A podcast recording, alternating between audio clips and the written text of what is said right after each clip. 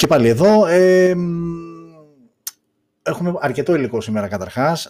Πριν ξεκινήσουμε, χρόνια πολλά σε όλους και είμαι σίγουρος ότι ακούσατε και δώσατε πολλές ευχές όλες αυτές τις μέρες, έστω και κάτω από αυτές τις ε, περίεργες συνθήκες. Ε, εγώ θα είμαι πολύ απλός, λιτός και α, περιεκτικός. Εύχομαι σε όλες και όλους από εσάς το 2021 να είναι καλύτερο από το 2020. Έτσι, τόσο απλά και τόσο ουσιαστικά. Αφήνω στην άκρη τα περί υγείας και τα λοιπά, γιατί την υγεία την έχουμε ανάγκη κάθε μέρα, κάθε χρόνο. Εδώ είναι μια ευχή ετήσια. OK, okay, δεδομένου να έχουμε την υγεία μας, αλλά εύχομαι για όλους εσάς το 2021 να είναι καλύτερο από το 2020 και για εσάς που, OK, okay, δεν ήταν τόσο μαύρο το 2020 και ήταν καλό, το 2021 να είναι ακόμα καλύτερο, έτσι τόσο απλά και τόσο ε, περιεκτικά. Ε, στα της κατάστασης που ζούμε, OK, okay, δεν έχει αλλάξει και τίποτα το ιδιαίτερο, lockdown, ε, καραντίνες, μπούρδες, έτσι, εξακολουθώ να βλέπω όλοι έξω είναι, να είναι καλά το τρέξιμο, να είναι καλά το σούπερ μάρκετ, να είναι καλά τα σκυλιά και τα γατιά που βγάζουν όλοι βόλτα. Ε, έτσι θα πάει. Τώρα το έχουν πετάξει ότι καλά, τις απόκριες ήδη τις έχουμε ξεχάσει. Αυτό λίγο έτσι που είχαμε στην άκρη του μυαλού μας, μπας και φέτος λίγο διαφορετικά έτσι όσο αφορά το Πάσχα και τα λοιπά. Ε, έχω την εντύπωση ότι θα το πάνε έτσι, δεν θα αφήσουν να γίνουν μετακινήσεις, τουλάχιστον με βάση τα μέχρι στιγμής δεδομένα και αυτά έτσι που ψηλοπετάνε, γιατί το έχετε παρατηρήσει όλοι ότι OK, okay, δεν μπορούν να γυρίσουν από τώρα και να σου πούνε ότι ξέρεις κάτι, κλειστά όλα μέχρι το Μάιο. Θα βγουν όλοι έξω και θα ξεσηκωθούν. Στο πάνε εβδομάδα-εβδομάδα, στο πάνε σιγά-σιγά, στο πετάνε, να αρχίσεις να το δουλεύεις με το μυαλό σου κτλ.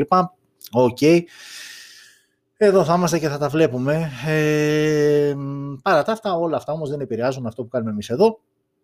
Και αυτό που κάνουμε εμείς εδώ, τι είναι, να σας ενημερώσουμε για τον κόσμο των smartphones. Ε, σήμερα ουσιαστικά θα ασχοληθούμε μόνο με συσκευές οι οποίες ανακοινώθηκαν τις τελευταίες πλέον δύο εβδομάδες. Τελευταία εκπομπή έγινε 30 12 η 16η και τώρα δύο εβδομάδες μετά δύο εβδομάδες και μία μέρα μετά, γιατί την είχαμε κάνει Τετάρτη, αν θυμάστε, για να μην πέσουμε πάνω στις παραμονές κτλ. Δύο εβδομάδες και μία μέρα, λοιπόν, 15 μέρες μετά, ερχόμαστε λοιπόν με το 17ο επεισόδιο. Η αλήθεια είναι ότι είναι αρκετές οι συσκευές.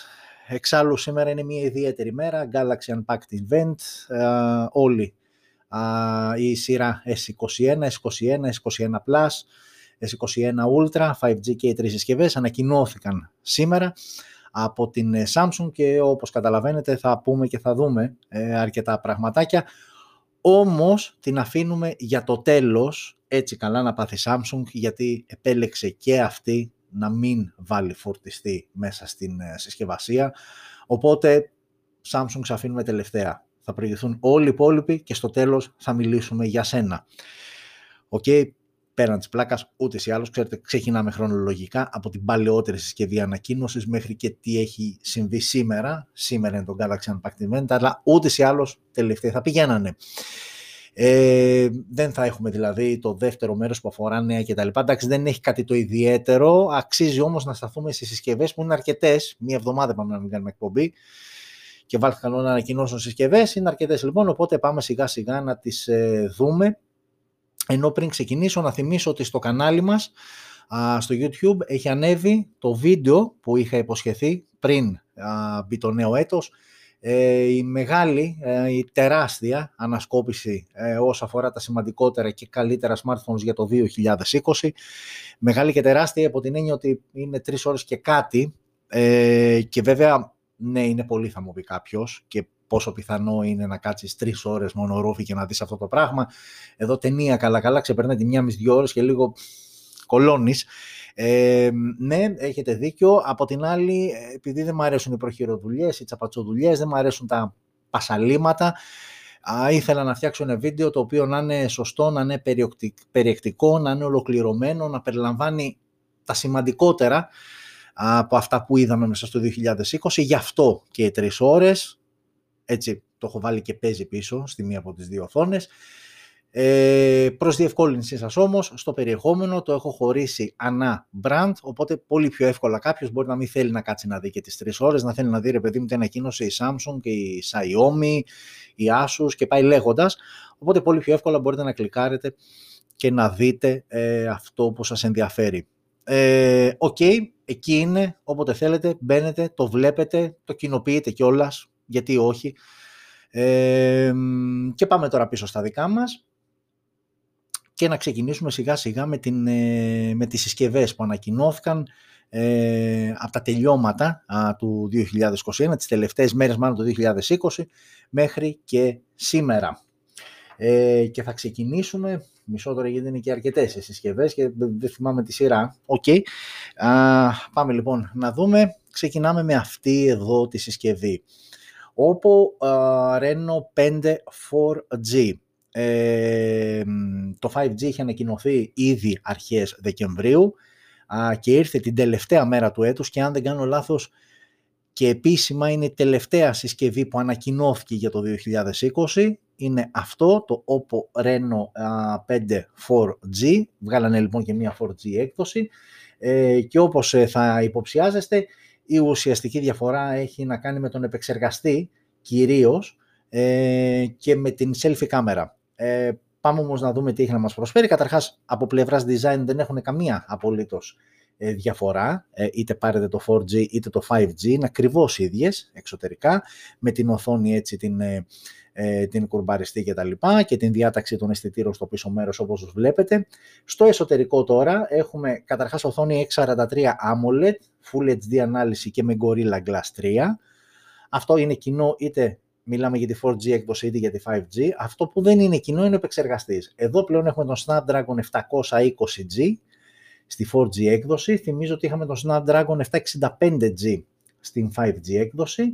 Και εδώ έχουμε Adreno 68 GPU έναντι Adreno 620 που είχε η 5G έκδοση. 828, μία μοναδική έκδοση. Ενώ οι τέσσερις αισθητήρες που βλέπετε στο πίσω μέρος, ο βασικός είναι 64 MP wide, ένας δεύτερος 8 MP ultra wide και δύο ακόμα αισθητήρες από 2 MP ο καθένας για macro και depth. Μπροστά τώρα, εδώ είναι ένα σημείο στο οποίο η 4G έκδοση είναι καλύτερη από τη 5G έκδοση και είναι στον αισθητήρα α, της selfie κάμερα, η οποία, ο οποίος είναι 44 MP, 32 ήταν στο 5G, 44 είναι στο 4G ε, με δυνατότητα λήψης βίντεο 1080p στα 30 και 120 frames per second. Ε, στα υπόλοιπα η μπαταρία είναι 4310, 4300 ήταν στο 5G, προφανώς έχει λίγο περισσότερο χώρο εδώ, 4310 λοιπόν, πρακτικά η ίδια μπαταρία είναι, με γρήγορη φόρτιση στα 50W, ε, θυμίζω το 5G ήταν με γρήγορη φόρτιση στα 65W, το 5G είχε SuperVOOC 2, έκδοση 2, τεχνολογία γρήγορης φόρτισης, ενώ στο 4G έχουμε απλό SuperVOOC. Μια συσκευή όμως η οποία κοστίζει περίπου 310 ευρώ σε αυτή τη μία μοναδική έκδοση και OK, okay, δεν μπορεί να περάσει απαρατήρητη. Άρα για όποιον δεν καίγεται α, για το 5G, αυτό είναι το Reno 5, ε, η 4G έκδοση, ε, που είναι πραγματικά μια αρκετά καλή επιλογή και όμορφη συσκευή ε, και κοστίζει εκεί περίπου στα 300 ευρώ, που είναι μια αρκετά καλή τιμή αναφορικά, αναλογικά με αυτά που προσφέρει. Αυτή λοιπόν ήταν και επίσημα η τελευταία συσκευή που ανακοινώθηκε ε, μέσα στο 2020.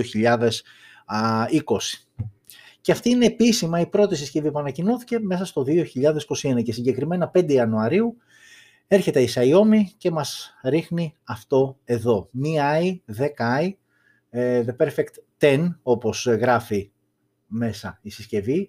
Μία άκρος ενδιαφέρουσα συσκευή ε, και λέμε άκρος ενδιαφέρουσα γιατί έχει ε, αυτό που συνηθίζει να κάνει η Xiaomi, έχει μαζέψει ωραία, συμπαθητικά, καλά, αρκετά καλά χαρακτηριστικά σε ορισμένες περιπτώσεις και όλα αυτά στα δίνει σε, ένα, σε μια super wow τιμή.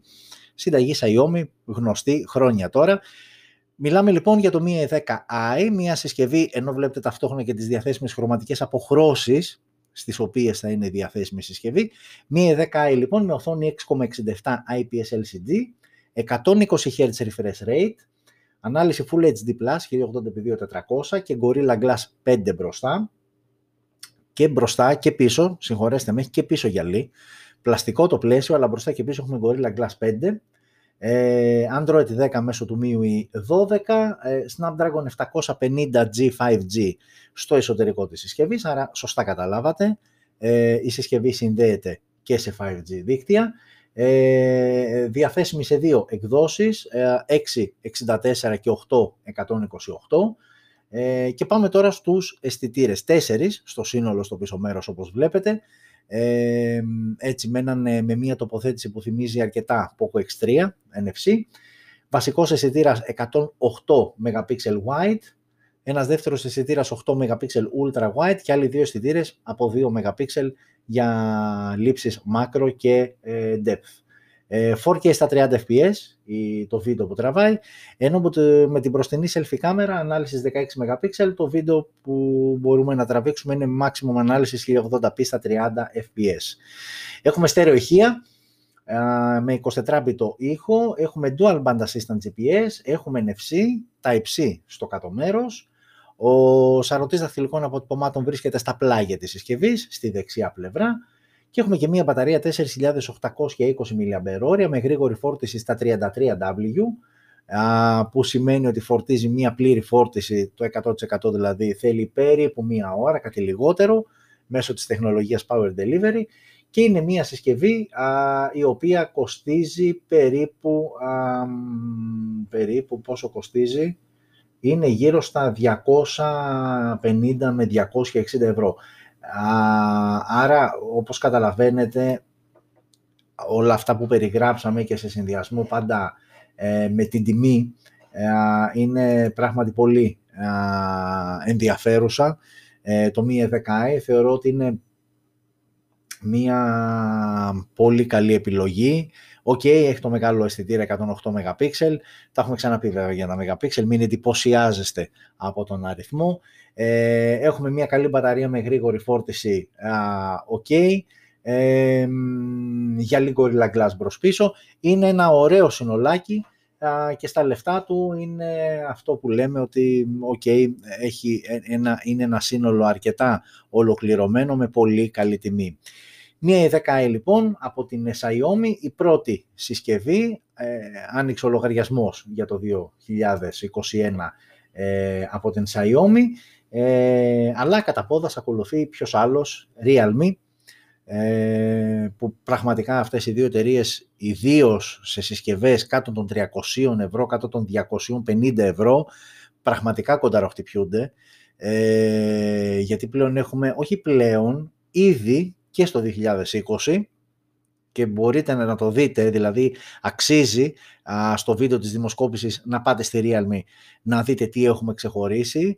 Έγινε μεγάλη μάχη και όντως είναι η Realme πλέον και επίσημα και ουσιαστικά είναι ένας δυνατός αντίπαλος της Xiaomi σε συσκευές κάτω των 250 ευρώ, εκεί που πριν σχεδόν ένα χρόνο ουσιαστικά η Xiaomi έπαιζε μόνη της, έτσι. Αυτό που βλέπετε στις οθόνες σας ε, είναι το Realme V15. Είναι μια συσκευή 5G φυσικά. Είναι μια συσκευή και εδώ βλέπετε και τις διαθέσιμες χρωματικές αποχρώσεις α, της ε, συσκευής. Μιλάμε για μια συσκευή με οθόνη 6,4 inches Super AMOLED α, και ανάλυση Full HD Plus 1080x2400 ε, Android 10 μέσα του, μέσω του Realme User Interface, Dimensity 800U 5G στο εσωτερικό επεξεργαστής, σε συνδυασμό με GPU Mali G57 MC3 ε, και θα είναι διαθέσιμη σε δύο εκδόσεις, 628, συγγνώμη, 664 και 6 ε, και 828, 664, 828 στο πίσω μέρος έχουμε τρεις αισθητήρες, 64 MP wide ο βασικός αισθητήρας, ένας δεύτερος 8 MP ultra wide και ένας τρίτος 2 MP για λήψεις macro. μέγιστη ανάλυση βίντεο 4K στα 30 fps, ενώ μπροστά selfie κάμερα 16 MP με δυνατότητα λήψης βίντεο 1080 στα 30 και 120 fps. Ε, έχουμε μόνο ηχείο, δεν έχουμε θηρία για ακουστικά 24 bit ήχος, ε, ο σαρωτής under display κάτω από την οθόνη, η οποία είπαμε είναι Super AMOLED ε, και μια μπαταρία 4310 mAh με γρήγορη φόρτιση στα 50W. Γρήγορη φόρτιση που σημαίνει ότι η μπαταρία φορτίζει 100% σε μόλις 47 λεπτά και η τιμή της 190 με 200 ευρώ. Άρα αμέσως αμέσως κάποιος θα μου πει ότι ξέρεις κάτι να το Mi 10i που είδαμε πριν και αυτό είναι άμεσα δύο ανταγωνιστικές συσκευές. Θα συμφωνήσω, γιατί πάνω κάτω στην ίδια κατηγορία είναι και οι δύο συσκευές. Στα σημεία θεωρώ ότι το Mi 10i είναι ελαφρώς πιο ακριβό, αλλά είναι και καλύτερο. Ε, υστερεί έναντι της ε, Super AMOLED οθόνης, ε, που διαθέτει το Realme V15 και της γρήγορης φόρτισης. Έχει όμως μεγαλύτερη ε, μπαταρία, το Mi 10i. Έχει στέρεο ηχεία ε, και έχει και NFC που δεν έχει το Realme V15 συν το Snapdragon επεξεργαστή που έχει έναντι του Dimensity ε, που έχει το Realme V15. Άρα είναι δύο, OK, okay, στα 200-205 ευρώ ε, μία 10i από τη Xiaomi και V15 5G από την ε, Realme είναι δύο πολύ καλές επιλογές, ε, γεμάτες συσκευές.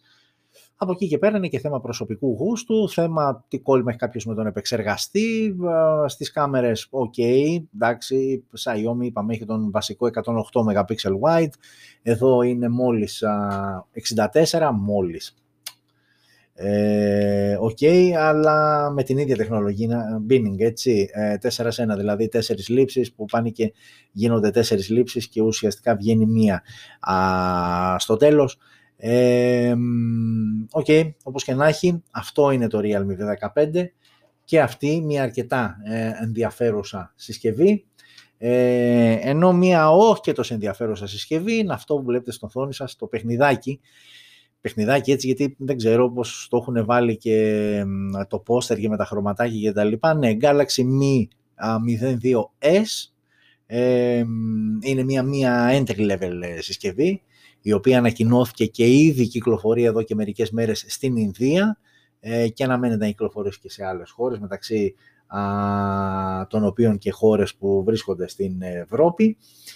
Μιλάμε για μια οθόνη 6,5 ίντσες, PLS IPS, Snapdragon 450 στο εσωτερικό με Adreno 506, άρα ήδη έχετε ψηλιαστεί ότι ok, είναι πραγματικά entry level ε, τα πράγματα. 332 και 464 οι δύο εκδόσεις α, στις οποίες θα είναι διαθέσιμο το Galaxy Mi 02S. Τρεις αισθητήρες στο πίσω μέρος, αλλά ok, απλά ο αριθμός τους είναι τρεις αισθητήρες, ένας 13 MP wide και δύο αισθητήρες από 2 MP για λήψεις μάκρο και αποτύπωση βάθους. 1080p στα 30 fps, η δυνατότητα λήψης βίντεο, 5 MP η selfie κάμερα μπροστά, ραδιόφωνο, δεν έχει γίνει, δεν έχει ξεκαθαριστεί αν η θύρα που έχει στο κάτω μέρος είναι micro USB ή USB-C, μάλλον για micro USB το κόβω, για τα λεφτά του και ίσως το μόνο έτσι ευχάριστο σημείο όσον αφορά τα χαρακτηριστικά ε, του Galaxy Mi 02S είναι η μπαταρία του 5.000 mAh με γρήγορη φόρτιση στα 15W. Είναι μια συσκευή που στη βασική της έκδοση, η οποία βασική έκδοση είπαμε είναι η 332, είναι μόλις 100 ευρώ. Ξεκάθαρα μια entry level συσκευή, χωρίς πολλά πολλά, ε, η οποία ανακοινώθηκε, ξαναλέω και πάλι, στην Ινδία, κυκλοφορεί ήδη στην αγορά της Ινδίας και κάποια στιγμή αναμένεται μεταξύ άλλων χωρών να έρθει και α, στην Ευρώπη. OK, okay τίποτα το ιδιαίτερο. Ε, και πάμε τώρα εδώ. Οκ. Για εσάς που παρακολουθείτε ε, και έχετε δει και προηγούμενα επεισόδια, αυτή η φωτογραφία σαφώς σας θυμίζει κάποια συσκευή που ήδη έχουμε ξαναδείξει και είναι αυτό που λες ότι κάπου την έχω ξαναδεί, κάπου την έχω ξαναδεί. Δεν κάνετε λάθος, όντως κάπου την έχετε ξαναδεί, γιατί μπορεί να ανακοινώθηκε στις 8 Ιανουαρίου αυτό από τη Xiaomi και να το ονόμασε Xiaomi Redmi 9 TAF, αλλά ουσιαστικά είναι ακριβώς η ίδια συσκευή με το Redmi 9 Power, το οποίο ανακοινώθηκε μέσα Δεκέμβρη, πριν δηλαδή περίπου 20-25 μέρες, ε, και ουσιαστικά είναι η global έκδοση, δηλαδή το Redmi 9 Power κυκλοφορεί αποκλειστικά στην Κίνα. Αυτό όμως που θα βγει προς τα έξω και θα κάνει το international ταξίδι του είναι αυτό εδώ, το Redmi 9 TAF. Είναι μια συσκευή η οποία δεν διαφέρει σε τίποτα από την ε, κινέζικη έκδοση. Ε, οπότε θυμίζω μία στα γρήγορα, μιλάμε για οθόνη 6,53 IPS LCD με Gorilla Glass 3 μπροστά και ανάλυση Full HD+, ε, MIUI 12 τρέχει out of the box, Snapdragon 662 με Adreno 610 στο εσωτερικό, 464, 428, 628, τρεις οι εκδόσεις και με δυνατότητα χρήσης κάρτας microSD για να αυξήσετε τον αποθηκευτικό χώρο εάν δεν σας φτάνει. Στο πίσω μέρος οι αισθητήρες είναι 4, 48 MP wide ο βασικός αισθητήρας, ένας δεύτερος 8 MP ultra wide και δύο αισθητήρες από 2 MP macro depth, λήψη βίντεο 1080 στα 30 fps, 8 MP η selfie κάμερα με λήψη βίντεο επίσης 1080p στα 30 fps, ε, NFC, θύρα περίθρων, ραδιόφωνο, USB-C στο κάτω μέρος και μπαταρία 6.000 mAh, μια χαρά από πλευράς χωρητικότητας με γρήγορη φόρτιση στα 18W. Και όλα αυτά στα 160 ευρώ. Ε, είναι από αυτές τις ε, συσκευές που μοσχοπουλάνε, ε, γιατί τώρα η αλήθεια είναι ότι με 160 ευρώ σου δίνει αρκετά πράγματα, αρκετά περισσότερα με βάση τον ανταγωνισμό εκεί σε αυτή την τιμή ε, και είναι μια επιλογή που ναι, για κάποιον δηλαδή που θέλει να δώσει 150-160 ευρώ ε, πας εδώ και είσαι okay, μια χαρά. Ε, για το κάτι παραπάνω θα πρέπει να δώσεις και κάτι παραπάνω. Πάντα το έχουμε ξαναπεί, αξιολογούμε την κάθε συσκευή που συζητάμε εδώ. Ναι, μεν καλά και τα χαρακτηριστικά, αλλά και με ποια τιμή βγαίνει εκεί έξω και πόσα είναι τα λεφτά που μας ζητάει η Xiaomi και η κάθε Xiaomi για να αγοράσουμε το προϊόν της. Άρα όλο αυτό μαζί το σύνολο το παίρνουμε και έτσι το αξιολογούμε. Super wow λοιπόν για τα 160 ευρώ το Redmi 9 TAF που ξαναλέω και πάλι είναι η global έκδοση του Redmi 9 Power που ανακοινώθηκε πριν 20 μέρες και κυκλοφορεί αποκλειστικά στην Κίνα. Ε, κάτι αντίστοιχο είναι και η επόμενη συσκευή, αυτή εδώ δηλαδή, το Redmi 9 TAF, είναι το Redmi Note 9 Pro 5G, το οποίο επίσης ανακοινώθηκε πριν, αυτό είναι λίγο πιο παλιό, πριν ένα μήνα και πριν 1,5 μήνα περίπου, τέλη Νοέμβρη ανακοινώθηκε, το Redmi Note 9 Pro 5G και αυτό κυκλοφορεί αποκλειστικά στην Κίνα. Η global έκδοσή του είναι αυτό, δηλαδή αν έρθει κάτι στην Ελλάδα που θα έρθει, θα είναι αυτό που είδαμε πριν, το Redmi 9 TAF και το Redmi Note 9 TAF. Α, επίσης, α, λίγες, ε, όχι εδώ πέρα ψέματα, εδώ οι διαφορές είναι λίγο περισσότερες μεταξύ του κινέζικου μοντέλου και του international, αυτό δηλαδή που ουσιαστικά μας αφορά, γιατί αυτό που βλέπετε στις οθόνες σας, αυτό ουσιαστικά μας ενδιαφέρει, αυτό θα έρθει στην Ελλάδα. Μιλάμε λοιπόν για μια συσκευή με οθόνη 6,53 πάλι επί LCD, εδώ έχουμε όμως 90 Hz refresh rate, κάτι που δεν είχαμε στο απλό Redmi 9 TAF, Full HD Plus ανάλυση και Gorilla Glass 5 α, μπροστά, ε, το πίσω είναι πλαστικό, ε, όπως και στο Redmi 9 TAF έτσι. Ε, Dimensity 800U 5G στο εσωτερικό με Mali G57 MC3. 464 και 428 οι δύο εκδόσεις τις οποίες θα κυκλοφορήσει. Στο πίσω μέρος τρεις αισθητήρες, 48 wide ο βασικός και από 2 MP οι άλλοι δύο με δυνατότητα για λήψεις μάκρο και αποτύπωση βάθους. 4K στα 30 fps εδώ, κάτι που δεν είχαμε στο απλό Redmi 9 TAF. 13 MP η selfie κάμερα με δυνατότητα λήψης βίντεο 1080p στα 30 fps. Στέρεο ηχεία, ε, κλασικά αυτά και στο Redmi 9 TAF και στο Redmi Note 9 TAF, ε, NFC, θύρα περίθρων, τα υψί στο κάτω μέρος και μπαταρία 5.000 mAh στα 18W. Η συσκευή κοστίζει περίπου 200 ευρώ. Άρα 160 ευρώ το Redmi 9 TAF ε, με 40 ευρώ παραπάνω, 40-50 ευρώ όταν θα έρθουν εδώ, παίρνεις το Redmi Note 9 TAF, το οποίο είναι μια εξίσου καλή επιλογή αν θες να ανέβεις λίγο περισσότερο σε χρήματα. Ε, και αυτό που έλεγα είναι ότι σε σύγκριση με το με το κινέζικο μοντέλο φαίνεται να είναι λίγο υποδέστερο το International και γιατί το λέω αυτό. Γιατί καταρχάς έχει την ίδια οθόνη αλλά το κινέζικο, το Redmi Note 9 Pro 5G έχει 120 Hz refresh rate, εδώ έχουμε μόλις 90, μόλις, μόνο 90. Ε, το κινέζικο έχει τον Snapdragon 750G, ε, ενώ εδώ έχουμε Dimensity U 5G και το κινέζικο έχει τον ε, μεγάλο αισθητήρα 108 MP ενώ εδώ είναι 48 wide και έχουμε και έναν, ε, έχει έναν επιπλέον αισθητήρα το κινέζικο έχει και έναν 8 MP ultra wide που εδώ δεν υπάρχει ultra wide αισθητήρα έχουμε τον wide και δύο ένας σε macro και ένας σε depth ε, και ελαφρώς μικρότερη μπαταρία το κινέζικο 4820 με γρήγορη φόρτιση στα 33 όμως W. Άρα στο σύνολο λοιπόν το κινέζικο Redmi Note 9 5G ε, είναι καλύτερο από την international έκδοση.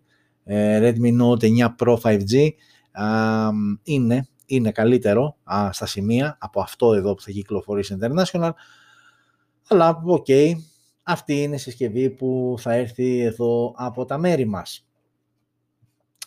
Και συνεχίζουμε ε, με Motorola, η οποία μέσα σε μία, μέρα, σε μία μέρα έριξε τρεις μπιστολιές ε, και οι τρεις μπιστολιές είχαν όνομα Moto G Play 2021, Moto G Power 2021 και Moto G Stylus 2021. Τρεις ολοκαίνουργιες α, συσκευές όπου, με τις οποίες κάνεις σε και η Motorola για το 2021. Πάμε να τις δούμε μία-μία. Αυτό που βλέπετε στην οθόνη σας αυτή τη στιγμή είναι το Moto G Play 2021. Είναι ουσιαστικά η πιο light, η πιο ελαφριά εκ των τριών συσκευών που ανακοινώθηκαν. Μιλάμε για μια συσκευή με οθόνη 6,5 inches IPS LCD και ανάλυση HD+, 720x1600. Στο εσωτερικό Snapdragon 460 με ε, GPU Adreno 610. 332 η μία και μοναδική έκδοση στην οποία θα είναι διαθέσιμη. Στο πίσω μέρος δύο αισθητήρες όπως βλέπετε, 13 MP wide και ένας 2 MP depth. Δυνατότητα λήψης βίντεο 1080 στα 30 fps. Μόνο ηχείο θύρα για ακουστικά. Type-C στο κάτω μέρος και μπαταρία 5000 mAh με μια τυπική γρήγορη φόρτιση στα 10W. Η συσκευή είναι στα 170 ευρώ ε, και αμέσως αμέσως αν φέρετε στο μυαλό σας μόλις πριν μερικά λεπτά για τι συσκευές μιλάγαμε σε αυτά τα λεφτά πάνω κάτω OK, okay, το MotoG Play δεν ε, έχει και πολλές πιθανότητες να επιβιώσει σε αυτό το price range που το έχει τοποθετήσει η Motorola. Αυτή τη συσκευή θα την ήθελα πιο φθηνή, δηλαδή τα 170 ευρώ μου πέφτουν πολλά ε, σκεπτόμενος και τι άλλο μπορώ να πάρω.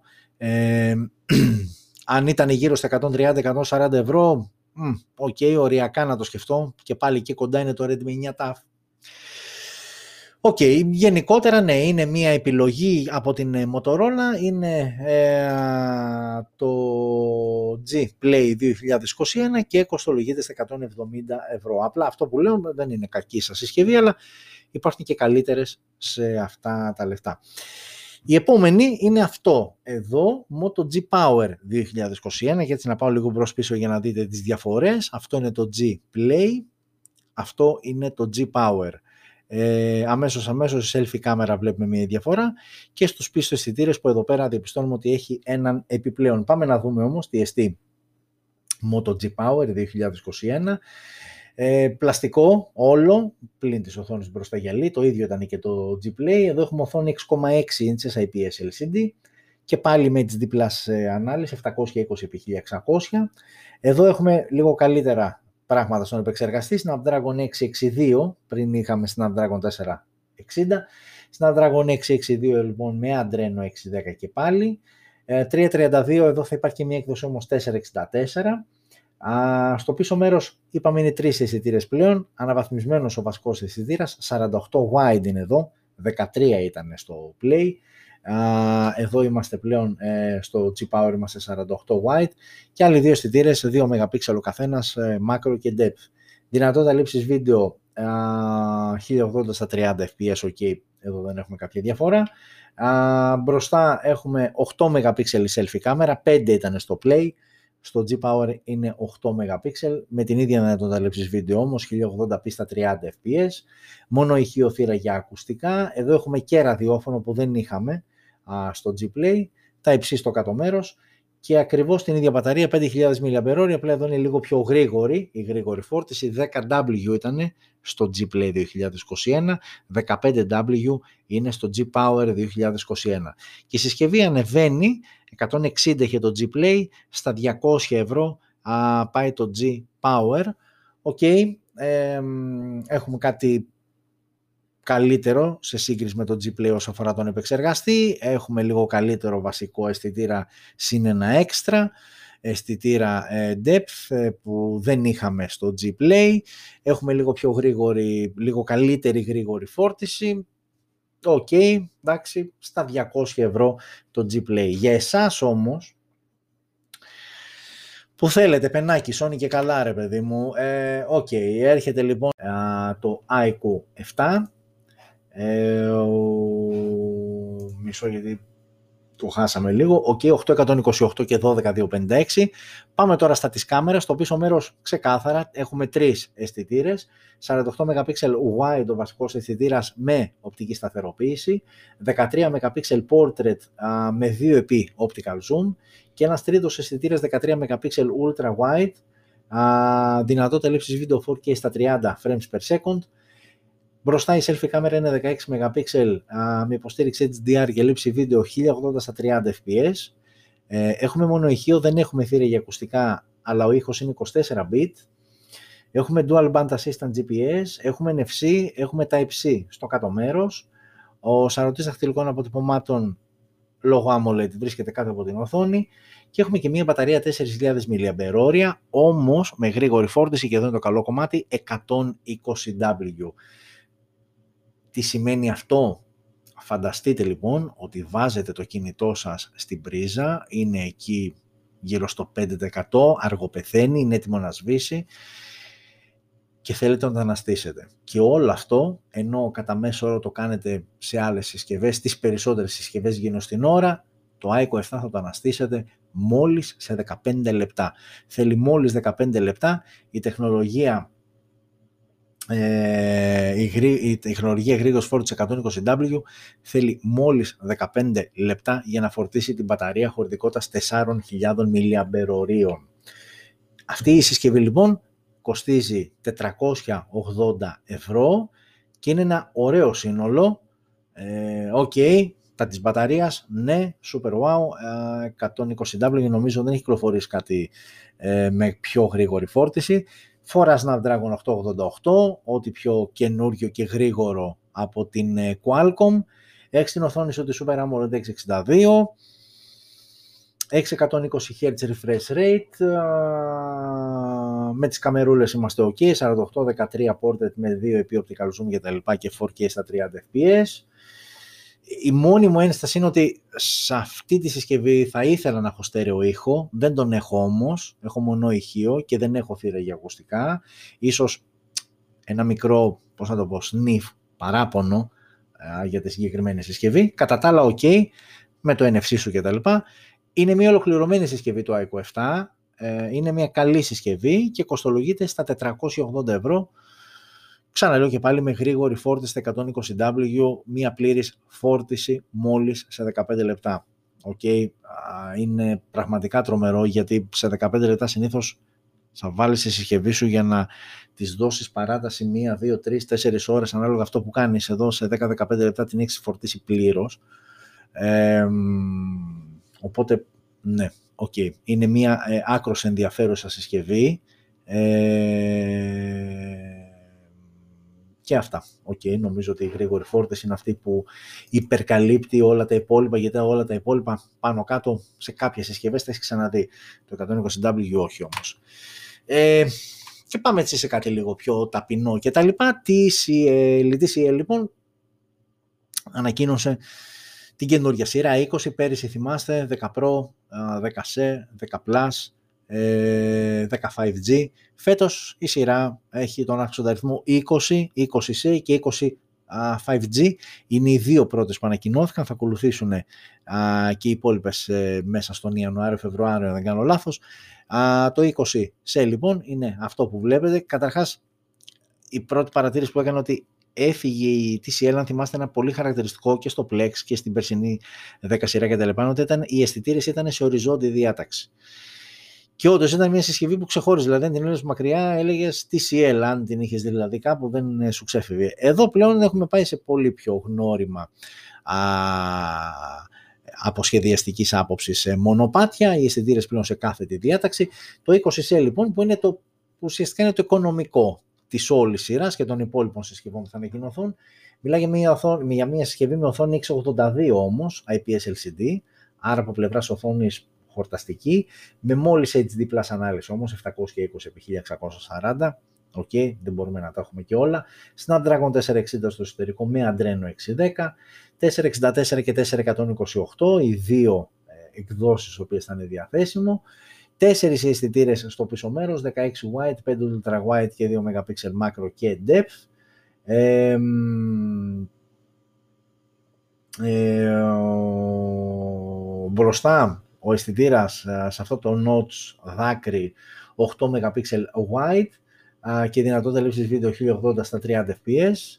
Ε, έχουμε στέρεο ηχεία, να μια έκπληξη που δεν το περιμέναμε, με 24 bit ήχο. Α, τι άλλο έχουμε, έχουμε NFC, ούτε αυτό θα το περίμενα, η αλήθεια είναι, και ραδιόφωνο, Type-C στο κάτω μέρος, 5.000 mAh η, χωρητικότητα της μπαταρίας με γρήγορη φόρτιση στα 18W και όλο αυτό το πακετάκι στην, ε, στην φτωχή έκδοση 464 κοστίζει 150 ευρώ. Ε, οπότε, ναι, okay, είναι μια πολύ καλή επιλογή και αμέσως αμέσως έτσι μου έρχεται στο μυαλό το Motorola ε, στα 170 το G Play 2021, εδώ στα ίδια και λιγότερα λεφτά, θεωρώ ότι είναι μια πληρέστερη και μη σας τρομάζει το brand, είναι μια πληρέστερη συσκευή, το 20 σε σε σύγκριση με το Moto G Play 2021 και είναι η πιο οικονομική της σειράς. Σε μια γρήγορη ανάγνωση, γιατί πάντα ε, όταν είναι μια, ένας διάδοχος μας νοιάζει και το τι παραπάνω έχει από τον προκάτοχό του, από το 10 σε δηλαδή το περσινό, ε, το οποίο είχε ανακοινωθεί Ιούλιο του 20. Ε, οι διαφορές τους λοιπόν είναι σε οθόνη, μικρότερη οθόνη είχε το περσινό μοντέλο, ε, με Helio P22 επεξεργαστή, εδώ πάμε σε Snapdragon 460, άρα αμέσως αμέσως το φετινό σε από το περσινό, το 20 σε από το 10 έχει μεγαλύτερη οθόνη, έχει Snapdragon 1 Helio του περσινού μοντέλου, ε, στις κάμερες δεν έχουμε διαφορές και πέρυσι το μοντέλο είχε μικρότερη μπαταρία 4.000 mAh με γρήγορη φόρτιση στα 15, φέτος έχουμε 5.000 mAh με γρήγορη φόρτιση στα 18, άρα έχει γίνει μια, ένα συμπαθητικό upgrade μεταξύ του 10C του περσινού και του 20C που είναι αυτό που βλέπετε στις οθόνες σας.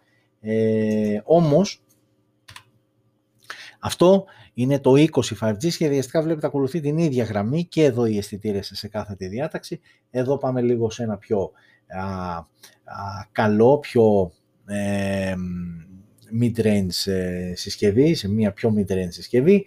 Εδώ έχουμε οθόνη 6,67 IPS LCD με Snapdragon 690 στο εσωτερικό, Full HD Plus η ανάλυση, ξέχασα να πω. 6.128 και 6.256 οι δύο εκδόσεις στις οποίες ε, θα είναι διαθέσιμη συσκευή στο πίσω μέρος 3 αισθητήρες, 48 wide ο βασικός αισθητήρας, ένας δεύτερος 8 MP ultra wide και ένας τρίτος αισθητήρας 2 MP macro. Δυνατότητα λήψης βίντεο με maximum ανάλυση 4K στα 30 fps, 8 MP η selfie κάμερα μπροστά, στην τρυπούλα που βρίσκεται πάνω και στη μέση, μόνο ηχείο θύρα για ακουστικά και εδώ 24 bit ο ήχος, αναμενόμενο το είχε το 10C εδώ, δεν θα το είχαμε. Uh, dual band assistant GPS, εδώ έχουμε πλέον και NFC, Type-C στο κάτω μέρος και μπαταρία 4.500 mAh με γρήγορη φόρτιση στα 18W και υποστήριξη Quick Charge 4+. Εδώ η συσκευή κοστολογείται γύρω στα 300 ευρώ, στη βασική της έκδοση 628, 628 σωστά. Αυτό είναι το TCL 20 5G και εδώ θα δούμε τι παραπάνω έχει να μας προσφέρει το περσινό 10 5G, το οποίο ανακοινώθηκε και εκείνο τον Ιούλιο συγγνώμη συγχωρέστε με τον Απρίλιο α, το 2020. Είχαμε καλύτερο βασικό αισθητήρα στο περσινό μοντέλο, 64 MP wide, ενώ στο φετινό είναι 48 α, και είχε ένα επιπλέον αισθητήρα ε, 2 MP depth, ενώ φέτος έχουμε μόνο ένα 2 MP macro, ε, πέρυσι είχε για macro και depth, είχε dual LED flash στο περσινό μοντέλο, LED flash απλό μόνο το φετινό μοντέλο, είχε καλύτερη selfie κάμερα το περσινό μοντέλο, το 10 5G, 16 MP, 8 MP το φετινό μοντέλο, ε, ενώ στα τις μπαταρίες είμαστε στα ίδια ακριβώς 4.500 mAh με γρήγορη φόρτιση στα 18W. Άρα είναι εύλογο το ερώτημα, RedCL γιατί το 10 5G είναι καλύτερο από το φετινό σου 20 5G και το οποίο όταν είχε βέβαια ανακοινωθεί ήταν ε, αρκετά πιο ακριβό, δηλαδή αυτή τη στιγμή το 20 5G κοστίζει 300 ευρώ, 300 ευρώ τιμή Ευρώπης, δεν έχει έρθει ακόμα στην Ελλάδα, αλλά α, θα τη δούμε την τιμή όταν θα μιλήσουμε και με TCL Mobile ε, Ελλάς. Ε, στα 500 ευρώ είχε βγει το 10 5G, στα 300 το 20 5G, άρα από πλευράς τιμής δικαιολογούνται το downgrade σε αρκετά πραγματάκια στο 25G, αλλά από την άλλη δεν ξέρω, δεν έχει λογική το περσινό μοντέλο να είναι καλύτερο από το φετινό, γιατί φαντάζομαι τώρα θα βγει το 20 το Pro και το 20 το Plus, άρα ναι, συγκρίνοντας το με τα άλλα θα είναι υποδέστερο, σαφώς, αλλά συγκρίνοντας το με το περσινό αντίστοιχο μοντέλο, μου προκαλεί λίγο έτσι μια εντύπωση το ότι δεν είναι καλύτερο από το περσινό μοντέλο και όντως σχεδιαστικά δεν έχουν καμία σχέση, αλλά σε επίπεδο specs όντως το 10 5G, το περσινό δηλαδή της TCL, είναι πολύ καλύτερο από το 20 5G. OK, okay. κάτι τα ξέρει, κάτι θα έχει στο μυαλό της η TCL. Ε, ενώ εδώ συνεχίζουμε έτσι, τις ε, χαμηλές πτήσεις με Alcatel αυτή τη φορά. Η Alcatel ανακοίνωσε δύο α, νέες συσκευές, να ανοίξει και αυτή το λογαριασμό της ε, μέσα στο 2021.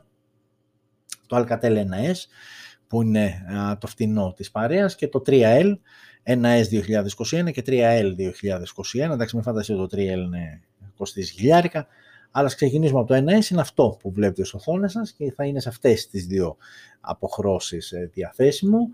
Ε, γυαλί μπροστά πλαστικό ε, πίσω και πλαίσιο, καμία αναφορά για Gorilla Glass και δεν υπάρχει και λόγος.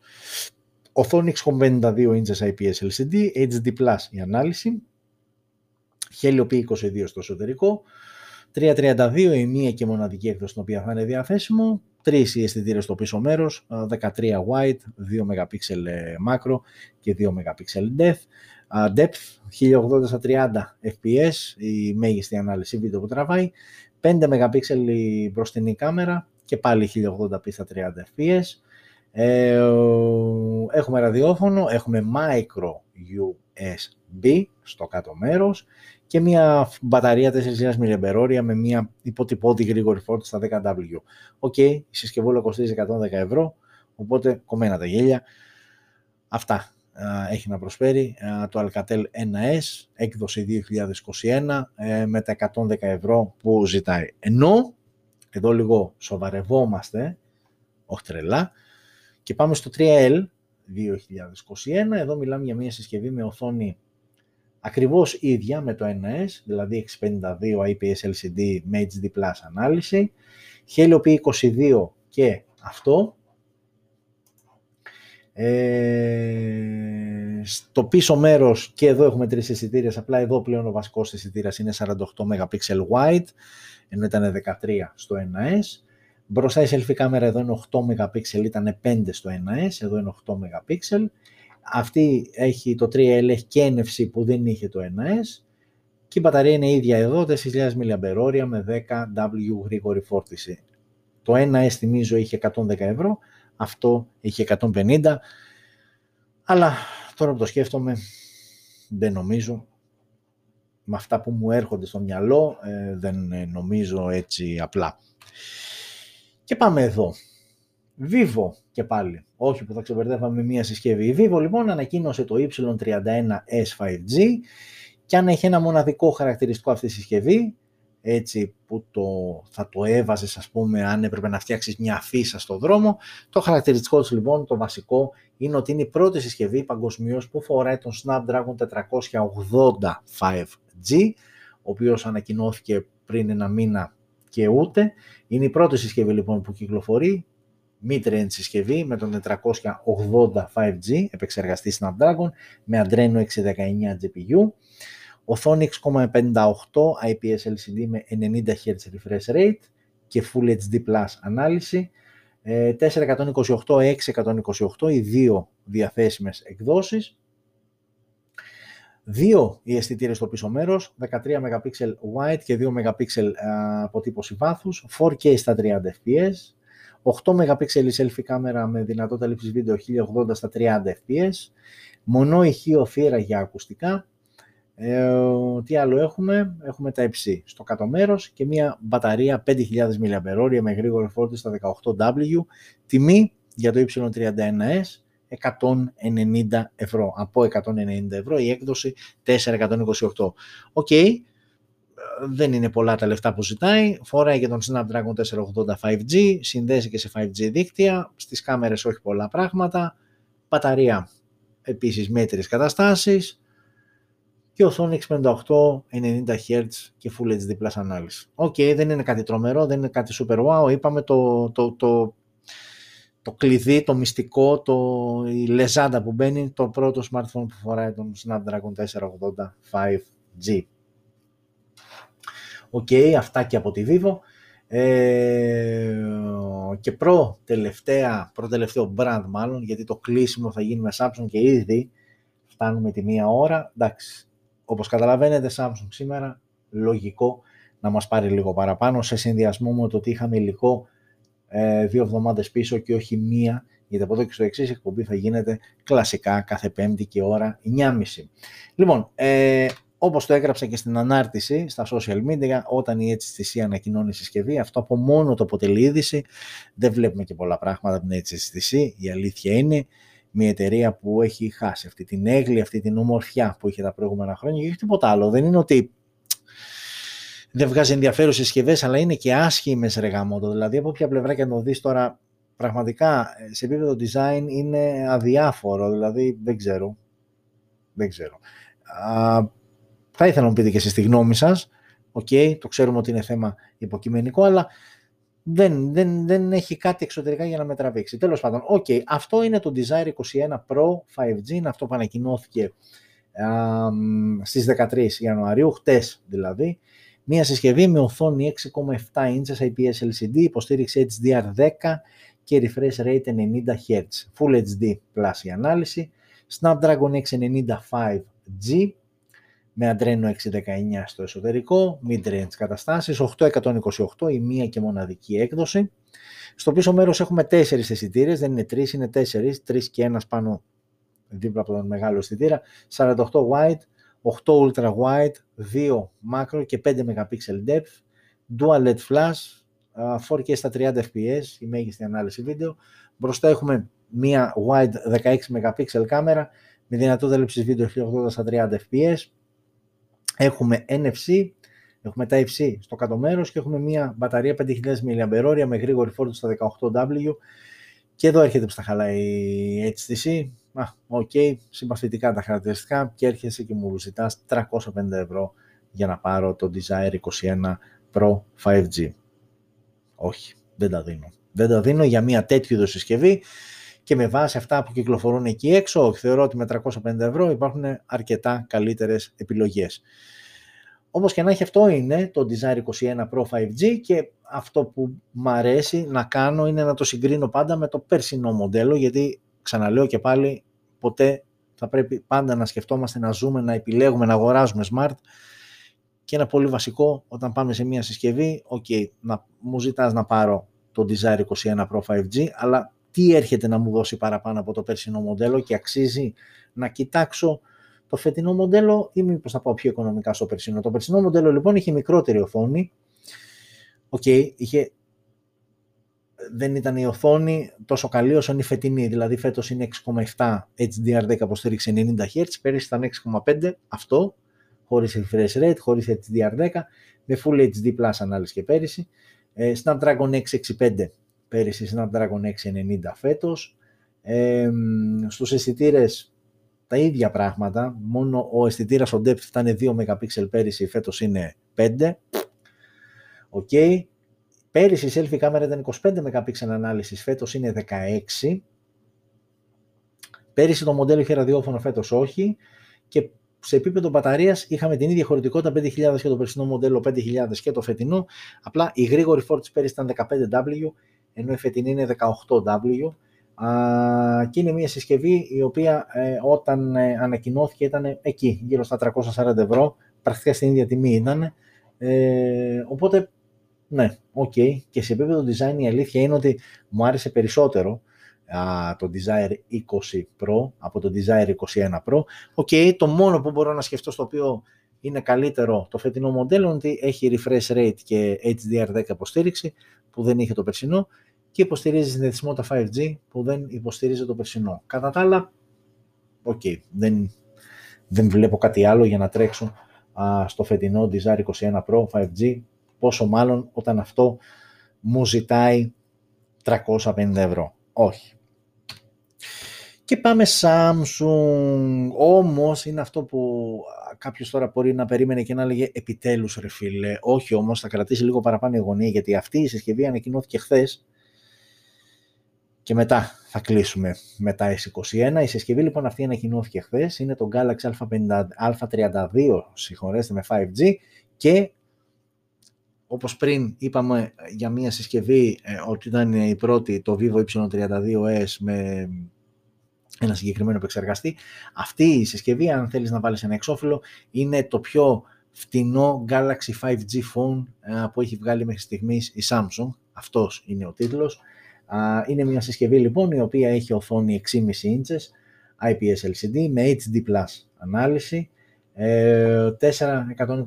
628, 828, τρεις εκδόσεις, πλούσιες επιλογές, Dimensity 720 5G στο εσωτερικό, ε, στο πίσω μέρος τέσσερις αισθητήρες, έτσι με μια ωραία διάταξη, μου αρέσει τσοπτικά όπως το έχουν φτιάξει, 48 wide, 8 ultra wide, 5 macro, 2 depth, με δυνατότητα λήψης βίντεο 1080 στα 30 fps, 13 MP η selfie κάμερα με 1080-30, 1080p στα 30 fps, μόνο ηχείο φύρα για ακουστικά, NFC, τα υψί στο κάτω μέρος και μπαταρία 5.000 mAh στα 15W, μία συσκευή η οποία αν και δεν ανακοίνωσε επίσημα α, τιμή η Samsung κυμαίνεται γύρω στα 240-250 ευρώ οι φήμες έτσι λένε ε, απλά η Samsung αρκέστηκε να πει ότι θα είναι το πιο φθηνό 5G Galaxy Phone ε, μέχρι τη στιγμή που ανακοινώθηκε.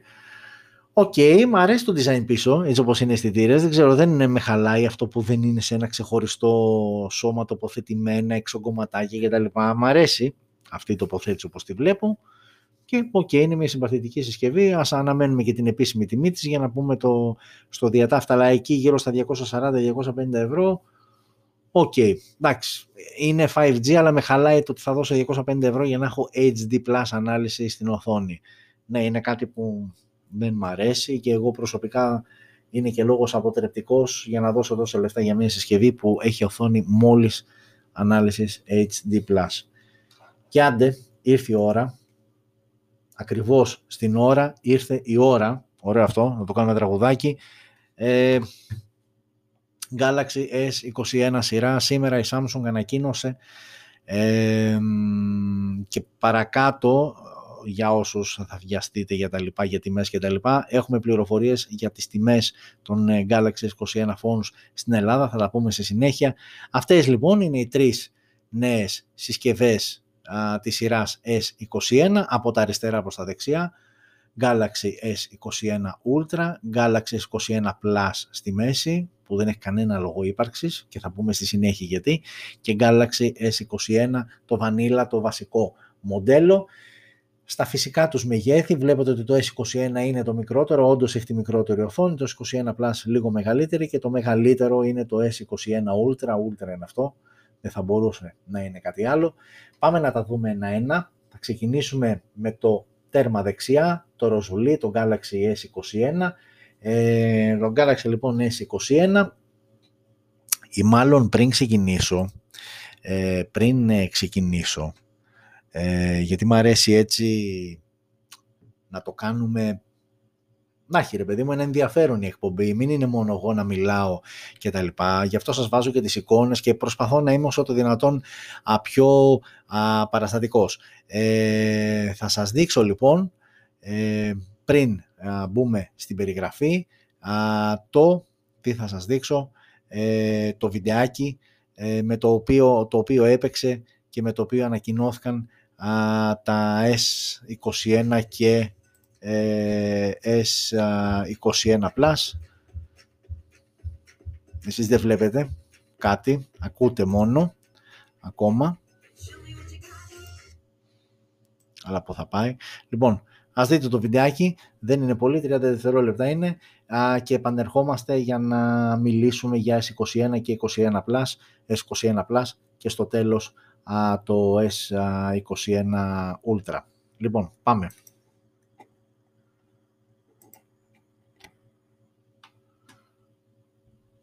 Δεν πήγαμε. Δεν πήγαμε.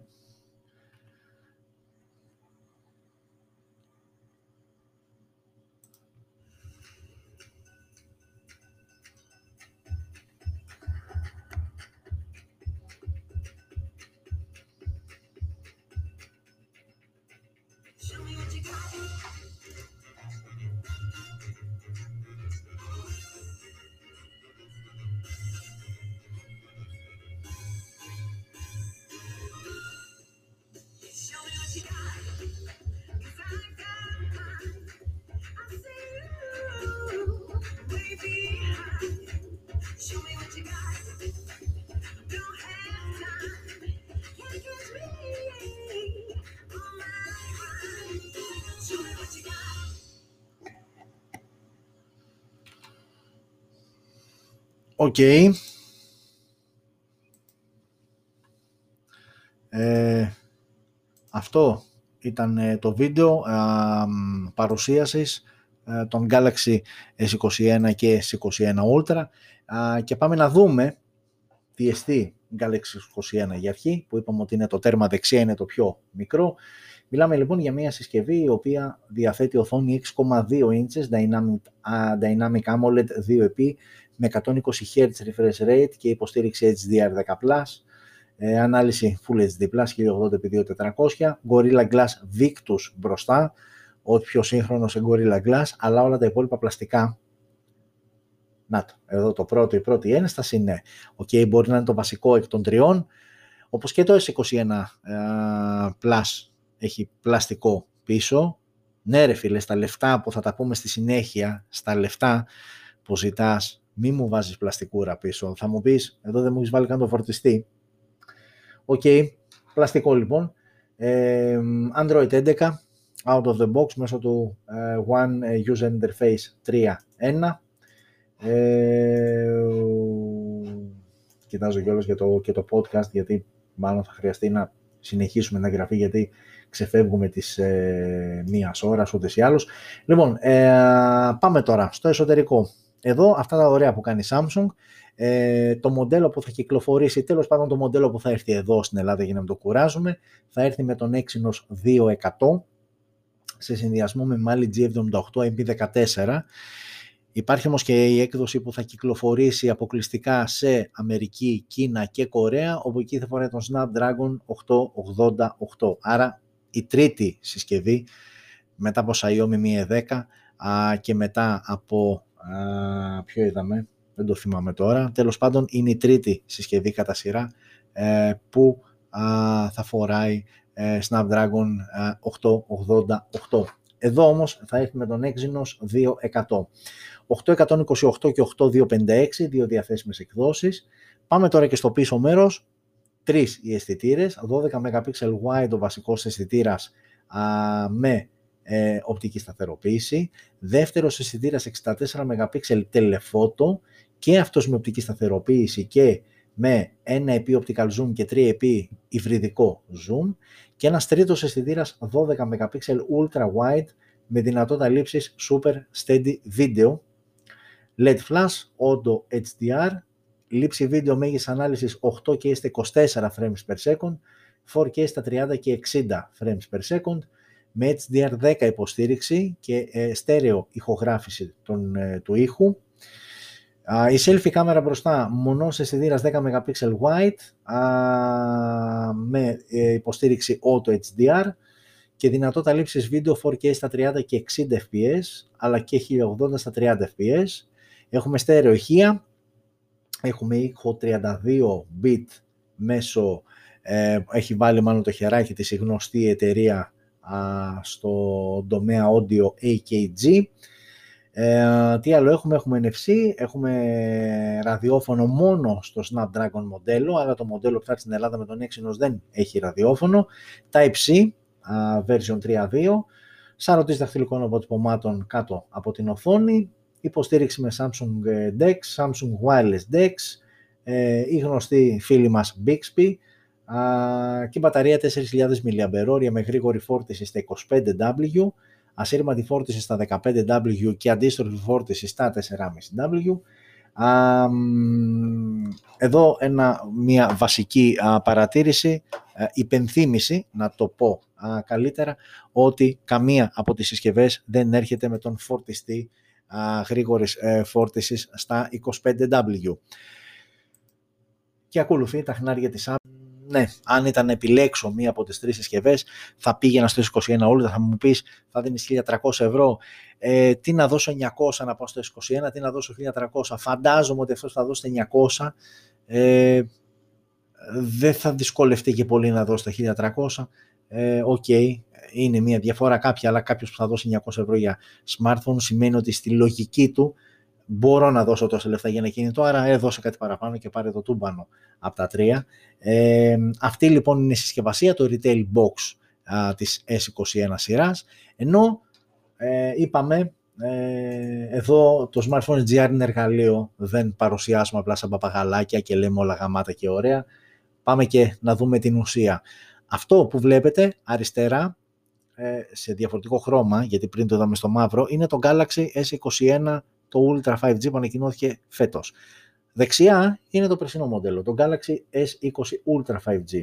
Και κάποιος λοιπόν θα έρθει και θα σου πει, ok, είτε θέλει να πάρει μία από τις δύο συσκευές, είτε έχει το S20 Ultra και σκέφτεται να αναβαθμιστεί στο S21 Ultra. Και θα έρθει λοιπόν αυτός ο άνθρωπος και θα ρωτήσει, αξίζει, τι παραπάνω, τι καλύτερο έχει το φετινό μοντέλο από το περσινό; Θα σου απαντήσω αμέσως. Οκ, το Gorilla Glass Victus δεν υπήρχε πέρυσι, ε, υπάρχει όμως φέτος. Πέρυσι είχες Gorilla Glass 6 και μπροστά και πίσω. Άρα, οκ, σε επίπεδο προστασίας γυαλιού είμαστε καλά. Οκ. Λοιπόν, ε, στις οθόνες πέρυσι ήσουν ελαφρώς μεγαλύτερος. 6,9 inches είχε το S20 Ultra, 6,8 φέτος το S21 Ultra, ε, με την ίδια QHD Plus ανάλυση, ε, Dynamic AMOLED, 120 Hz refresh rate και υποστήριξη HDR10+. Άρα σε επίπεδο οθόνης βασικά είμαστε στα ίδια. Out of the box Android 10 πέρυσι, φέτος Android 11, επίσης μια λογική αναβάθμιση. Ε, πέρυσι ήρθε με τον Exynos 990, φέτος με τον Exynos 2100, ενώ το αμερικάνικο μοντέλο Snapdragon 865 πέρυσι, Snapdragon 888 φέτος, ok. Στα της κάμερας, ο βασικός αισθητήρας και φέτος και πέρυσι ήταν 108 MP, απλά φέτος είναι δεύτερης γενιάς, με ό,τι αυτό συνεπάγεται, μπορεί και ουσιαστικά τίποτα.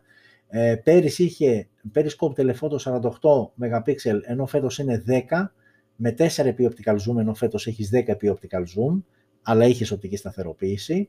Ο τρίτος αισθητήρας ήταν 12 MP ultra wide, α, φέτος δεν ε, είναι ο ίδιος αισθητήρας ουσιαστικά και ο τέταρτος αισθητήρας ήταν 0,3 TOF3D για την αποτύπωση βάτος, ενώ φέτος ο τέταρτος αισθητήρας είναι κανονικός τελεφώτο αισθητήρας. Άρα σε επίπεδο κάμερας έχεις έναν τέταρτο καλύτερο αισθητήρα σε σύγκριση με τον τέταρτο τον ε, περσινό. 4K στα 24 fps τραβούσες και με το περσινό μοντέλο και με το φετινό. Η selfie κάμερα είναι ακριβώς ίδια του περσινού μοντέλου με το φετινό. Στέρεο είχε και πέρυσι και φέτος, 32 bit ήχος και πέρυσι και φέτος. Η AKG είχε πειράξει τον ήχο και πέρυσι και φέτος. Ε, τι άλλο. Ε, και πέρυσι Ultrasonic ο σαρωτής δαχτυλικών αποτυπωμάτων κάτω από την οθόνη και φέτος Ultrasonic. και πέρυσι 5.000 mAh η μπαταρία με γρήγορη φόρτιση στα 45W, φέτος 5.000 mAh στα 25W. Άρα, αν με ρωτήσει κάποιος, ε, θα το πω πολύ εύκολα, εσύ που έχεις Galaxy S20 Ultra πέρυσι, δεν υπάρχει κανένας λόγος να πας στο S21. Εσύ που θέλεις όνει και καλά να πας ένα Ultra μοντέλο ή δίνεις το Galaxy S20 Ultra αυτή τη στιγμή παίζει γύρω στο χιλιάρικο, ενώ όπως σας είπα από τα 1300 ξεκινάει το Galaxy S21. Εάν θες να γλιτώσεις το 300, πας στο περσινό μοντέλο και είσαι μια χαρά ε, εσύ που θέλεις σώνει και καλά να φτάσει στο χέρι γόνατο, πας στο S21 Ultra. OK, άρα συνοψίζουμε, δεν είναι κάποιο τρελό upgrade το S21 Ultra από το περσινό μοντέλο. Ε, εσύ που έχεις Galaxy S20 Ultra δεν έχεις κανένα απολύτως λόγο να πας στο φετινό μοντέλο. Και εσύ που θες να πας κάπου, εάν θες να γλιτώσεις 3-4 εκατοστάρικα, πήγαινε στο περσινό μοντέλο και άσ' το S21 Ultra για κάποιον που δεν είναι καν της οικογένειας και θέλει τώρα να πάει να τα σκάσει και να πάρει το φετινό μοντέλο. OK, okay. σαφώς σχεδιαστικά είναι πιο όμορφο το φετινό, κατά τη δικιά μου άποψη, κυρίως στο, στον τομέα των αισθητήρων. Μ' αρέσει πιο πολύ η τοποθέτηση έτσι που το βλέπω από ό,τι ήταν πέρυσι, ήταν λίγο πιο γκουμούτσα, λίγο πιο, πιο αγριεμένο το design, αλλά OK. Okay. Άρα λοιπόν αυτά όσον αφορά το S21 Ultra, ενώ συνεχίζω να σας δείχνω βιντεάκια, είδαμε αυτό, είδαμε αυτό, θα δούμε εδώ πέρα τώρα ένα βιντεάκι το οποίο έχει να κάνει με τις ε, δυνατότητες, τις φωτογραφικές δυνατότητες του S21 Ultra. Πάμε να το δούμε.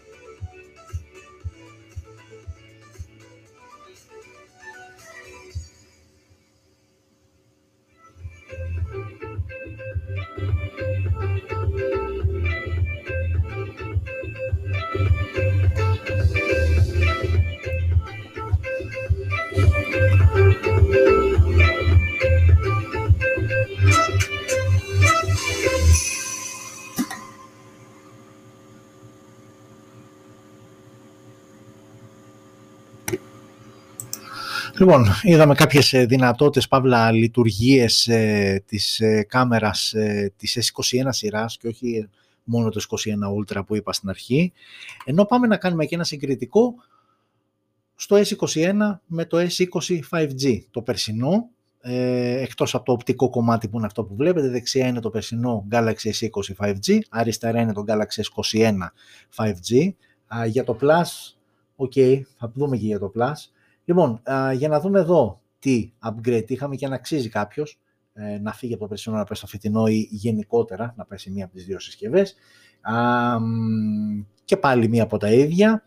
Ε, πέρυσι είχες γυαλί μπροστά και πίσω στο S20. Galaxy, ε, Galaxy συγγνώμη, ε, Gorilla Glass 6 μπροστά, Gorilla Glass πίσω. Φέτος έχεις Gorilla Glass Victus μπροστά, αλλά πίσω έχεις πλαστικούρα στην πλατούλα σου. Ε, επίσης, σε επίπεδο οθόνης, το περσινό μοντέλο είχε QHD Plus ανάλυση, ενώ φέτος πέφτουμε στο Full HD Plus, από το S20 δηλαδή στο S21, 6,2 και στις δύο περιπτώσεις, Dynamic AMOLED με 120 Hz refresh rate και HDR10, πέφτεις όμως σε ανάλυση. Ε, Android 10, Android 11, ναι και τα λοιπά. Με τους επεξεργαστές τα είπαμε, ναι, ok. Σε επίπεδο κάμερας 1264, 12, 1264, 12. Τα ίδια πράγματα ακριβώς. Ε, αυτά. Και αν σας φάνηκε ότι έχω κάτι ξεχάσει, όχι, αυτές είναι οι διαφορές. Δηλαδή, εν ολίγης, ναι, ες, το S21 5G είναι πιο όμορφο από το S20 5G. Όμως, σε επίπεδο χαρακτηριστικών, το S20 5G, το περσινό μοντέλο, είναι καλύτερο από το 21 5G. Ε, είναι καλύτερο από πλευράς οθόνης ε, ε, και από, από πλευράς οθόνης, μάλλον από πλευράς design, είχες γυαλί μπρος πίξω, Gorilla Glass 6, ενώ φέτος έχεις πλαστικό ε, και είσαι και καλύτερος από πλευράς ανάλυσης οθόνης QHD+. Πέρυσι ανάλυση Full HD+. Φέτος έπεσε η ανάλυση στην οθόνη και αν δεν κάνω λάθος, το Galaxy S21 μπορεί να το βρεις γύρω στα 600 κάτι ευρώ, οπότε ποιος ο λόγος, ποιος πραγματικά ο λόγος να πας στο φετινό, σαφώς πιο όμορφο, αλλά κατά τα άλλα ε, δεν έχουμε κάποιο σημαντικό upgrade ε, για να πας. Άρα εδώ είναι πολύ πιο εύκολη επιλογή, αν ξεπεράσεις το, το, το θέμα ομορφιάς που σε κάποιον μπορεί να αρέσει το περσινό μοντέλο σε σχέση με το φετινό. Το Galaxy S20 5G είναι καλύτερο από το Galaxy S21 5G. Οπότε δείτε το και σκεφτείτε το. Και αντίστοιχα, και για να μην σας κουράζω κι άλλο, το S21 Plus με το S20 Plus 5G και στις δύο περιπτώσεις, που ξαναλέω και πάλι γενικότερα η Plus έκδοση, ιδίως φέτος, ε, έκανε πολύ ξεκάθαρο ότι είναι μια έκδοση που πραγματικά δεν έχει λόγο ύπαρξης. Ε, και πριν κλείσω, και το ξέρω ότι έχετε κουραστεί, είμαστε κοντά μια μισή ώρα. Ε, πριν κλείσω όμως, θα σας δείξω ένα τελευταίο βιντεάκι, ένα βιντεάκι που έρχεται και μας δείχνει τις λειτουργίες του S Pen, το οποίο θα είναι διαθέσιμο για χρήση, γιατί δεν θα είναι μέσα στο κουτί. Είπαμε δεν έχει φορτιστεί, σιγά σου βάζει το πενάκι και αυτό θα πρέπει να τα κουμπίσεις για να το πάρεις ξεχωριστά. Να δούμε λοιπόν κάποιες βασικές λειτουργίες του S Pen στην, ε, για το που θα χρησιμοποιείς με το Galaxy S21 ε, Ultra. Ε, πάμε να το δούμε και γυρνάμε για να χαιρετηθούμε.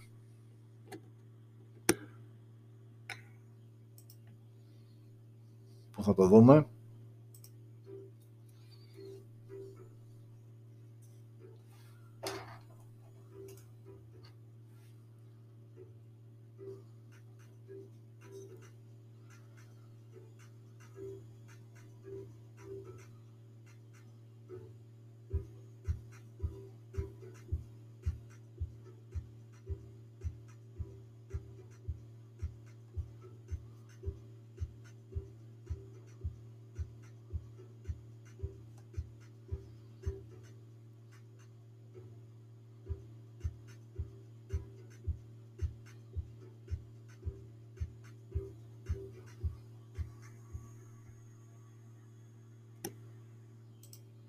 Λοιπόν, ε, και όπως καταλάβατε δεν είναι σαν το Note, δεν είναι η συσκευή, το σασί της συσκευής δεν έχει χώρο για να τοποθετείτε το περνάκι. Στο βίντεο που είδατε η Samsung θα κυκλοφορήσει κάποιες θήκες όπου εκεί θα υπάρχει υποδοχή για να μπορείς ε, να βάζεις και να βγάζεις ε, το πενάκι σου ε, ανα πάσα ώρα και στιγμή.